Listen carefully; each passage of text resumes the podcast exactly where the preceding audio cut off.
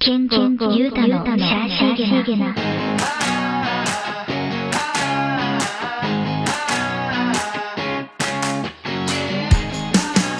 さあ始まりましたシャーシーゲナ本日もスタートです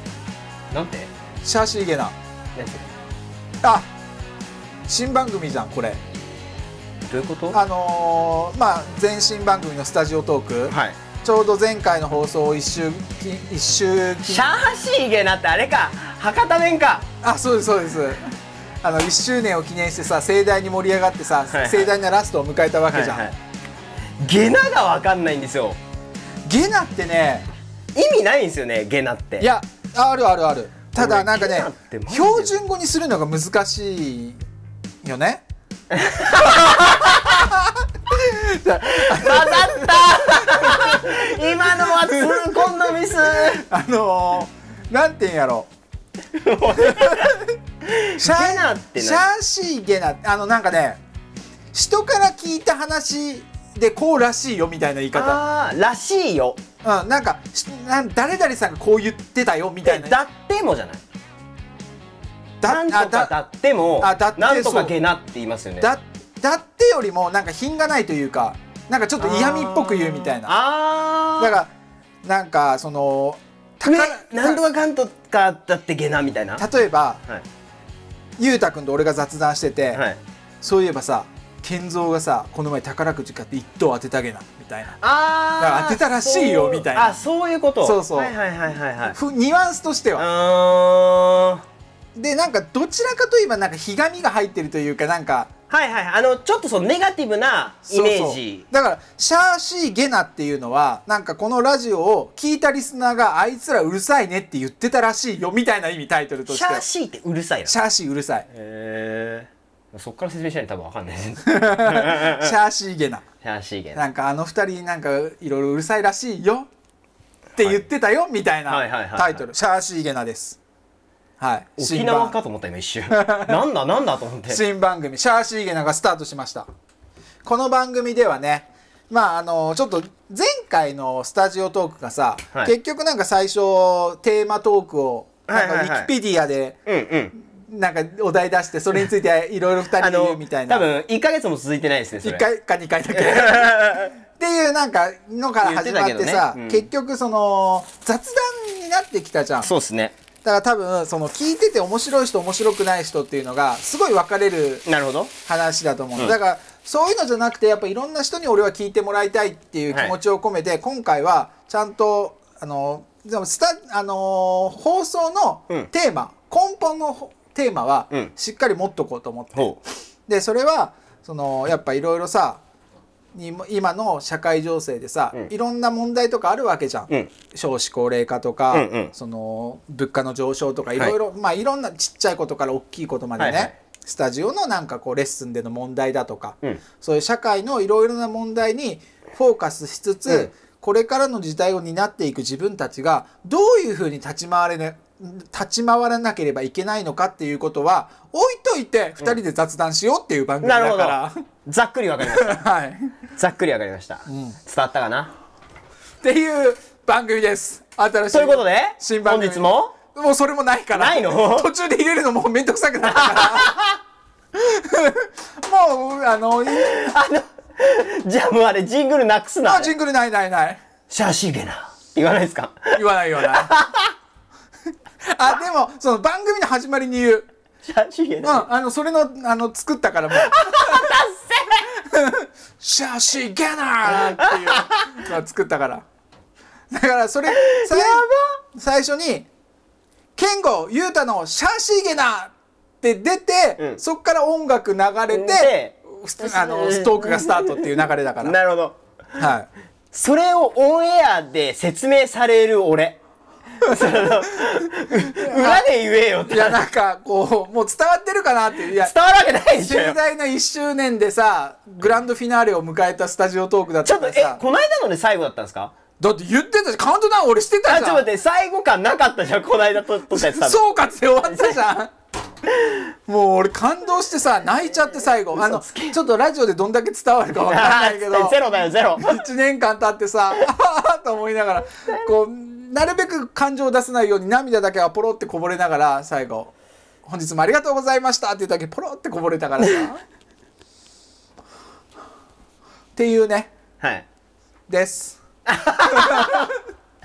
っさり終わったな今り終でわったよあーまた雑談になるねいやだから雑談するんでし ょあのーちょっとさ俺、は新しくまた4月になったから始めようと思ったことがいくつかあっておトークで話せるのは2つうん一つ目は1つ目は去年の今頃も多分やってたと思うんだけど、うんあのー春の G1 ウィークが始まったわけですよ。出 たあのー先週4月の2日だったかな、はい大阪杯そっから始まるのかな g 1ってその前にもあったかなでこっからもうほぼ毎週のように g 1がはいはい6月まであるわけはいですはいよはい俺その中で別に儲けようじゃなくて万馬券が当てたいと思っておおだからその毎週10点買いぐらい100円の10点買いぐらいして、うん万馬券を1回でも当ててやろうかなと思っおーて4月5月の間に、はいはいはいどういう買い方にするんですかだから万馬券単で勝あ単勝だと絶対行かない、あですよねいかまあ行くかもしれないけども三ん連連連連え単っ、とまあそのその倍率によるんだけどもあー3連単とかだと行きやすいですよねただ3連単で18頭とか16頭だとうん4000通りぐらいあるんだよね、まああるでしょうね三連単って要はその馬の中の123 123をを的順中番させるんですよ、ね、順番通り当てなきゃいけないから、だからどうやったら万馬券行きやすいかなってもう結局3連単とか3連服とか、うん3頭当てなきゃなかなかいかないと思うんだけど、うんうん大穴狙いじゃああのだからそういうのもありですよねだからもううんその倍率の低いところからのそうそうそう逆張りうん、だからあの雨とかで、はいはいこうレースが荒れそうな時、はいはいはいはいはいもうあの本命馬がなかなか勝てないような、うんうん誰が勝つか分かんないようなレースとかでは大穴に単勝でかけてもいいと思うし、うんうま、それが万馬券いけばね、うん100倍以上になれば、うんうんだからそういう感じでちょっとこの2か月間の間に俺万馬券を当てますおで毎週レース結果をあのお伝えし ます今週のレースちょっとやってましたね確かにうん、ちょうどね、えっと、4月の9日うんの日曜日が、えっとなんだっけ桜花賞かなおお桜花賞が多分競馬をあまり知らない俺でも聞いたことあるタあイプだからこのあのね多分今週からのねやつはね俺ねちゃんともうスケジュールに全部入れましたから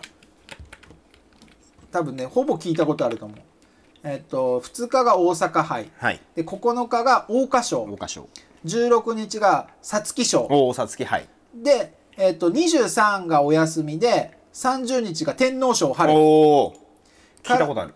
でしょでその後がな5月の7日が NHK マイルカップ、それ知らないはい、で14日がビクトリアマイルこれも竹あああんま知らないで21日がオークスあオークス聞いたことあ るあのーメスの馬のはいはいはいはいナンバーワンを決はめいえそれエリザベス女王杯だっけ 然まあどどっ 違えじゃんちかどっちかオークスか、これあのメスしか出れないへでーす牝馬だけだ牝で28 5月28日が日本ダービーああダービー来た日本ダービーで6月4日が安田記念ああ聞いたことある安田記念があってその後2週空いて6月25これが g 1の最後で宝塚記念だかああ聞いたことあるらここの今言った g 1レースで万馬券を当てよおおうのをちょっと挑戦しようと思いますついに億万長者に 多分プラマイゼロか単勝23000円のプラスぐらいしかなんないほぼ外しまくったらあの本当に大荒れして誰にも予想つかないところでたまたま勝った一勝がでかかったみたいな空気にならないと無理ですねだからうんだからそういう買い方で万馬券でちゃんと当てる人って、うんその1日12レースあるんだけど、はい12レース全部かけてんだよね、ああなるほどうん、G1 しかかけなくて大穴、まあ結局買わなきゃ当たんないからっていうところですよねそううそうあのー宝くじと一緒やっぱりニュースとかになるじゃん芸能人がさあ当てま万した馬みたい券な当てたとか、そういうのって結局いくつも買ったうちだうんから、うんうんだからなその何百万当てましたって言うけどもそれのために使ったお金って多分それにそう近いです金よね額出してるから、まあ難しいよねまあそうですよね本当にあの少額でかけてバコンって跳ねる人なんてもう混じりいないですよねうんだからかけてる金額も大きいですよね絶対そうそうそう例えば別に500円とかしかかけてなくても、うんうんその500円をうん100通り買ってるとか、あそうですよね、うん、100通り500円100通りって5万か5万円でしょ500円の100通りは、うんもう5万円ぐらいだったら別に買えるじゃん、うんちょっとお金持ってたらだから多分そういう買い方して500円で万馬券、うん200倍当てて10万円になったとそうかでそすうねいうことだと思うんだよね、確かにだからまあちょっと頑張結果倍になったっていうだけですもんそうそうそう結果的にはね、んだからいくら万馬券を当てたじゃなくていくら分かけていくらで戻ってきたなあそこかでってすいうのよがね重要なんで、でもまあそうじゃん俺は別利に益率の問題そうそうでも俺は別にお金儲けのためにば競馬をやろうわけ一じゃない瞬からまいで万馬券当てるって言ってたのにやなんかでも結局さその1,000円分買って、はい123ダービー3456777天皇賞789個買うわけじゃん、うんうん9000円かけるわけよ9000円分,、 9000円分10 100円10通りで、うん万馬券で100倍だとしたら1万円1個当たって1万円だもん、まあそうですよね、うんだからその1個当たれば俺は万馬まあでかい券ですがね1個当たればいいだけだから、当たるかどうか分かんないけどなちょっとなんでここからの2ヶ月間は万馬券を当てる旅、旅はい、にやろうと思いますなんか一点掛けしてほしいなもうこいつに決めたっていい10万で100倍になりましたみたいなや無理い夢ありますよねやそれは危なすぎる一点単勝で100倍って絶対来ないと思われてる馬だから一番人気1.2倍とかだよ圧倒的人気で1.2い倍やもうだからあのオッズ見てうん100倍のとこしか書けないもういや、それは来ないから100倍なんだよ。ほぼほぼ来ない。いやわかんない何が起きるいやだからそういうの、荒れそうだったらそういう書き方もい まいあけど、ね、さっきのその天気とかそうそう。だから基本的には、人気馬3連複とかでやって、うんうん人気馬軸の人気のない2着とか、はいはいはいはいそれだったら可能性はあまあるか可ら、能性ありますねだからそういう書き方で、うまいこと100倍以上になるよう な、あの、書き方をして、うだね万馬券を2ヶ月の間に当てます。が一つ目の企画でした。はい2つ目2つ目俺がこ今年の4月から始めた2つ目始めてるのあもう始めてるこれは、あの NFT アートをうん買おうと思ってますあ出すんじゃなくて買うのね買う方、買う NFT 投資ってやつ、うん買って上がったら売るっていうの、でやろうと思って、何日前かで4日ぐらい前にうん始めたのうんでそれを買うためにはまずその暗号資産あの、い、わゆるビットコインとかビットコインとかの口座を1個持っとかなきゃいけない,、はいはいはいまあそれは今まで持ってたからそれを使える、うんうんでさらにえっとその口座って銀行口座みたいな感じだから、うんいわゆる、うんそこから直接アートショップからその NFT 売ってるとこから買えないのよ、あーああのまあなんで例えで言ったら銀行買い物する時って銀行からお金を下ろして自分の財布に入れて、うんお店に行って自分の財布からお金を出すじゃん。っはいはいていう感じでネット上の口座とは別で、うんネット上の財布を持たなきゃいけないの。うーんでそれももう全部英語であ英語なんだそう苦労しながらそれも登録しましたおうメタマスクっていうはいはいはいサイトで作って自分の財布を作りました、ネット上の、でえっとね NFT アートとかの取引をするサイトで、それも海外なんだけど、オープンシーっていうやつが世界最大のはいサイトなのでそれも英語でよくわかんないけどもなんとかあの登録しました、で登録してその口座と財布、うん財布とそのあ販売サイトうんの紐付けをしなきゃいはけいなはいいはいわはいけそしアたカウらント登録みたいなねそうアカウント同士を紐付けしたら、うん口座から財布にお金が移せます、うんうんお金移した財布からサイトで買い物ができますっていう状態ができるんだけどその紐付けをやったわけよ、うんうんよしこれで買えるわと思って、で口座からえっとね何万円分あったんかなイーサリアムっていう、うん聞いたことあるあのそういう仮想通貨で、うんそのうちのえっとね5万円分ぐらいを財布に移したの、おうそれはできただから繁栄に5分10分かかります、うんなっててちょっと待ってたの、うんで20分ぐらい経っても、んあれなんか財布に反映されねえなと思って、うんでその口座の方を確認したら、うんちゃんと送金でうん5万円分のイんーサリアムがうん出金されてんの俺の口座から、うんうんなのに財布には入ってないの、うんえなんでって焦りながら、いろいろ考えててちょっと分かんないから、うん一旦そこは置いといて、んクレジットカードから、うんその財布にうんお金も入れれるから、クレジットカード登録してとりあえず1万円分買おうと、うん1万円分買いました、うんで完了しました、うんまた10分ぐらい待ちました、反映されません、うんえなんでと思って、うんあ今のなんかクレジット決済ちょっと失敗してたのかなと思って、もう一回クレジット決済で1万円分しました、うんで待っても反応しません、うんでクレジットのあの自分のサイトに行って、見たら取引履歴でちゃんと1万円1万円って2 2万万円円抜かれてる引かれてんの、うんうんあでもかちゃんと変えてんなもうちょっと待っとけばいいのかなと思って、もうその日は一回寝たの、起きてみました入ってません、うんうんえーと思って、うんそのまま4日ぐらい経って俺の7万円行方不明で 買う気満々だったのにやばっいやーなんでと思ってその7万あったらカメラ安く買えたじゃんねだいや多分、まあまあイいーサリアムはあれだけどやあのーいや多分大丈夫なんだようん大丈夫だと思ってるからマジで焦ってはないわけよ、うん多分どうにかしたら多分キャンセルもできるし、うんクレジットカード側からも、うんあのーその口座からもキャンセルはできるはずなんだうよ、んででもその財布の方に俺は入れて戻したいんじゃなくて財布にどうしても入れたくて、うんそこから買いたいからえそれ間違いなく送金した先は健吾さんが作った財布に行ってるんですかだから俺がそこの紐付けを間違ってたのかもしれない、まあ可能性ありますよね、うん、えその場合ってどうなんのでも送金完了してるってことはちゃんと送金もああの先がありますよねうん、だからそこは間違って送金してた場合は送金先が分かんないからどうしようもないじゃん、うんただクレジットカードとかの会社に連絡すれば、そこをキャンセルできるはずあなんだまよあできますね多分買い物間違った時間違とって同じ感じだから、でもそれをするよりも俺は財布に入れたいわけよ、まあそうですよねで財布にどちらかといえば問い合わせしたいのその財布作った先がちゃんとしたとこなんですかあ一番有名ないろいろあるんだけども、その中で一番信用度が高いし人気なのがそのメタマスクっていうとこだよえなんかっていう偽メタマスクみたいなとこ行っちゃったんじゃないですかそれもめっちゃ思ったですよねでもちゃんとアップルのあのあ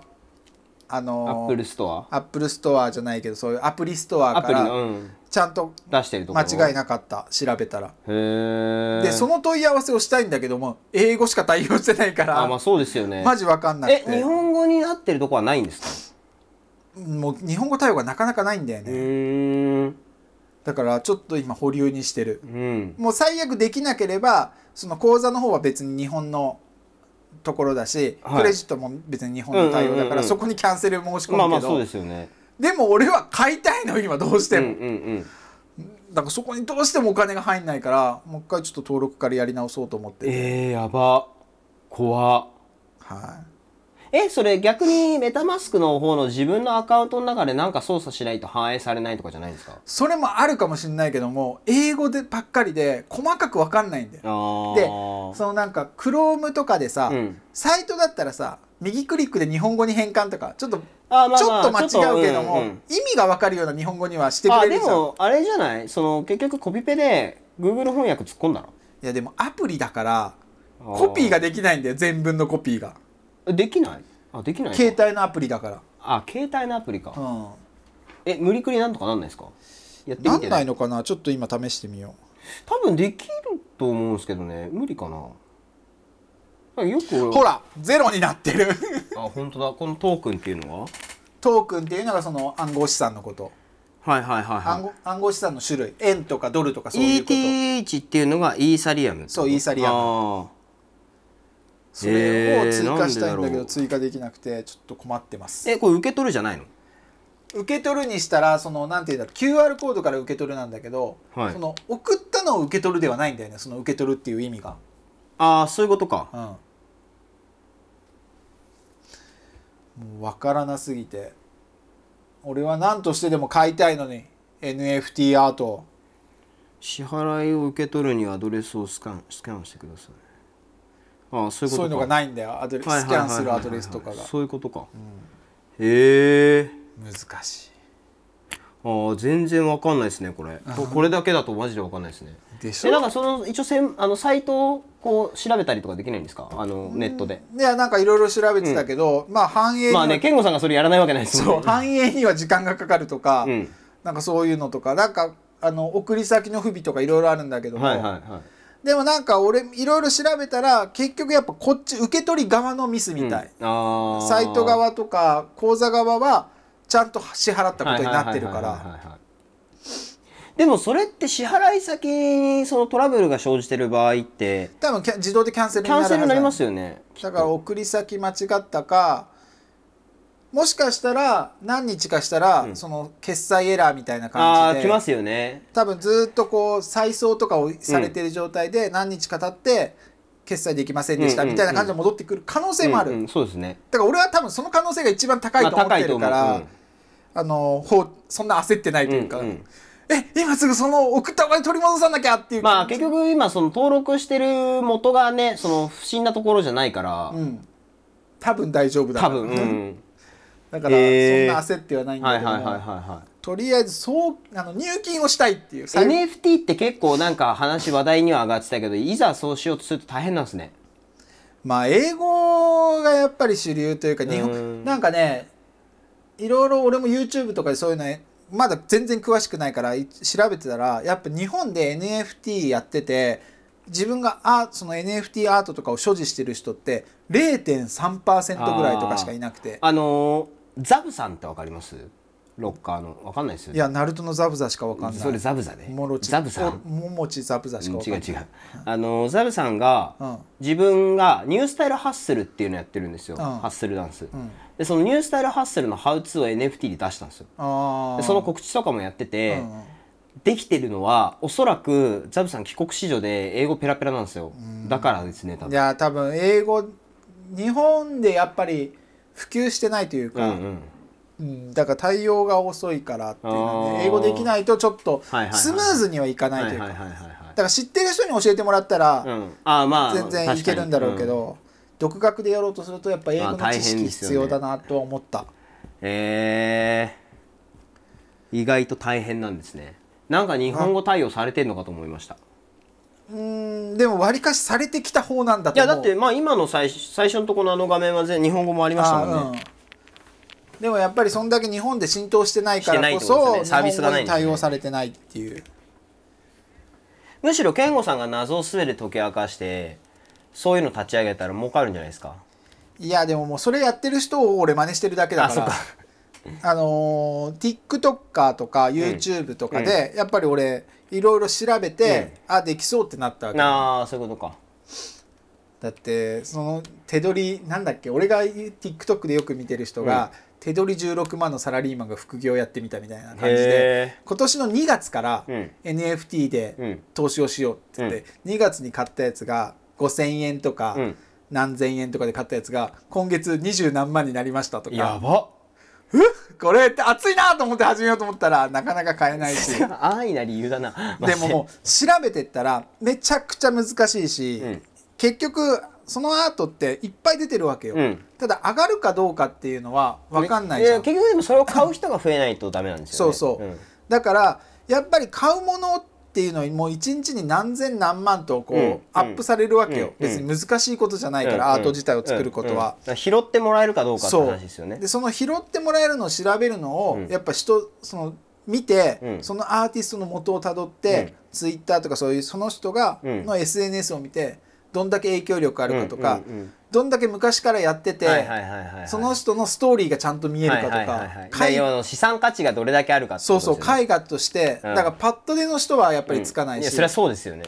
だからそういうのを調べれば調べるほど難しいし、うんそんな何十倍とか何百倍になるようなものに出会えるのって、うんすげえレアだなっうて、ーん確かに最初パッて見た時もうめっちゃ楽じゃんと思ったうんうんのうんに適当に買ったのがそんなになったらラッキーぐらいにそれを転がす方がいいのかアーティストになる方がいいのかってどっちなんですかえーっと長期で見たらアーティストになる方がいいと思うあだって元でゼロでできるあわけだかまらあまあそうですよねあのそのストーリーさえ作っちゃえば、うんうんそれこそ最初に NFT が有名になったやつって、うんアメリカの小学生かなんかが、うんえっと夏休みの宿題で、うん NFT をやったんだよ。へ毎日自分で絵を描いて、うんそれを NFT にして出したって、うんでそれをその夏休みの宿題として学校で発表してっていうのがネット記事で取り上げられて、はいはいあ違うお母さんがツイッターとかでそれをずっと流してたのかなその様子とかを。うんただそういうストーリーが面白いからっていうので、小学生の作品が何百万みたいになったり、えー、すそごのっ NFT が、んだからやっぱそういうストーリーが大事なんだよねなるほどね絵の芸術クオリテ性とィじゃかなっくててってこと別ですねに誰も見てないし、うんうんどんだけ面白いかってはいいはう、いはいはいはいそれがやっぱアートなんだろうなっていうだかあーへえらストーリーに価値がつくっていうんだようんね、うんうんうんうんうんだからそういうのを見つけられるかっていうのとあとなんか安いのを公開で販売したりとかするんだけども、その買える抽選に当たるかどうかって人気の人ってやっぱみんな買いたいになるからあー抽選抽選があったりして、その抽選に当たるかっていうの、はいはいはいはいそれがもう何万倍とかの確率で当たったりとかあー基本的にそれを自分がアートとして例えば5,000円で所持するじゃないですか、持ちました権利を買いました、それを出品するんですよね、うん要はうん、そうそれが6,000円とかで出品するってことですか自分の「いいね」でつけれる、ああなるほどじゃあ1万にしてもいいんだ、うん、ただそのアーティストの絵っていうのは相場が決まるから、うんうんうん大体これぐらいのうん相場でか取引されてるよっていうのがこの出るから、うんバカ高いのつけてても、じゃあ買わ買わなういでんいすよやね、こいつのアーティストって5,000円で売ってたものを6,000円で買えるけどもこいつ1万とかつけてるけど誰も買わねえよって言ってあー誰も買わなくなるかはらいはいはいはいはいいでも例えばその A っていう絵は、うん健吾さんが A っていう絵を買った場合、ん権利は完全に健吾さんに移動するんですよねそだから世に2枚はないんですようねないってことですよねああの複製はできるけども、うんあのその NFT っていうのが所持者が誰かっていうのを明確に明でき確にするんですよね紐付けされるんですそよ、うね、うそうだから俺の前の持ち主はもうずっと全部残るんだよ履歴が、んえでそれあれでしたっけ例えばまあ相場がんろ5,000円から8,000円ぐらいだったとして、うん健吾さんがそこでの5,000円で買えましたと、んじゃあそれとりあえず7,000円ぐらいで出そうって出すじゃないですか、うんうんそれに買い手がついた場合、健吾さんにバックが入るのと今まで買った人たちにも分配さあれるんですそようねだから7000円で売っても7000円ちょうぴったりは入ってこないんだよ俺には、そうですよね確か手数料がうんちょっと抜かれるからだからそので所持した人たちはどのぐらいのパーセントでお金が入るんですかそんな多くないけども回れば回るほどどその分手数料が入ってくるからいい、だからそんなには入んないんじゃないただその何パーセントかははいはいはい常に入り続けるみたいはないはいはいあの印税と一緒だよね、うんうんうん曲のうんうんだからアーティストとしてはもういろいろ取引してもらいたいっていう,、んんんだから一回所持しちゃえばその仕組みが作れるってことですもんねえっと作った人はねうん作った人はうんそうそうそうえ買って途中で売った人はどうなるんですかだから売り値の差額は自分で手に入る入るでもそれ一個売れたものに関しては入んないそれが次俺が持ったのを次の人に渡してその次の人に渡した時には別に俺は所持あのああもうじゃあ作った側だけなんだそうそのどんどん広がってって入ってくるマージンだってかいうらのは大元とあとはもう持ってるっていう権利が譲渡され続けるっていう、はいはいはいそういうことかうん、譲渡するために大元の人には入るけども、うんうんうん別に権利を手放した人にはそれ以降はま入あんない別にないわけだそこで売っただけのお金が入るだけもう持った人の次の人まで入ってきたらネズミ講じゃんいやそう俺だからネズミ講だと思ってたん ですよちょっと違うねあただそのアーティストとかの権利を守るよっていあうなるほどねまあ簡易的にというかその一般人でもそういうまあ言い方あれかもしれないけど印税っぽい収益を得ることができるっていう話ですねだからデジタルのんそういう著作権うんってこと、のそういうことですよねへえ難しいまあもう調べれば調べるほど難しくて、まあ概要はわかるけど頭うん、うん混乱するし、あのいろいろ説明とか読んでても、もう専門用語すぎてマジ意味わかんない そうですよねやっぱ調べてったらそのブロックチェーンっていうシステムなんだけど、はいはいはいそういう紐付けされるのが、それの理屈とか全然意味がわかんない 読んでてもいやーだからちょっと NFT アートをやりたいんですけどお金が財布に入りませんとあのそのスタートラインに立つ以前の問題 い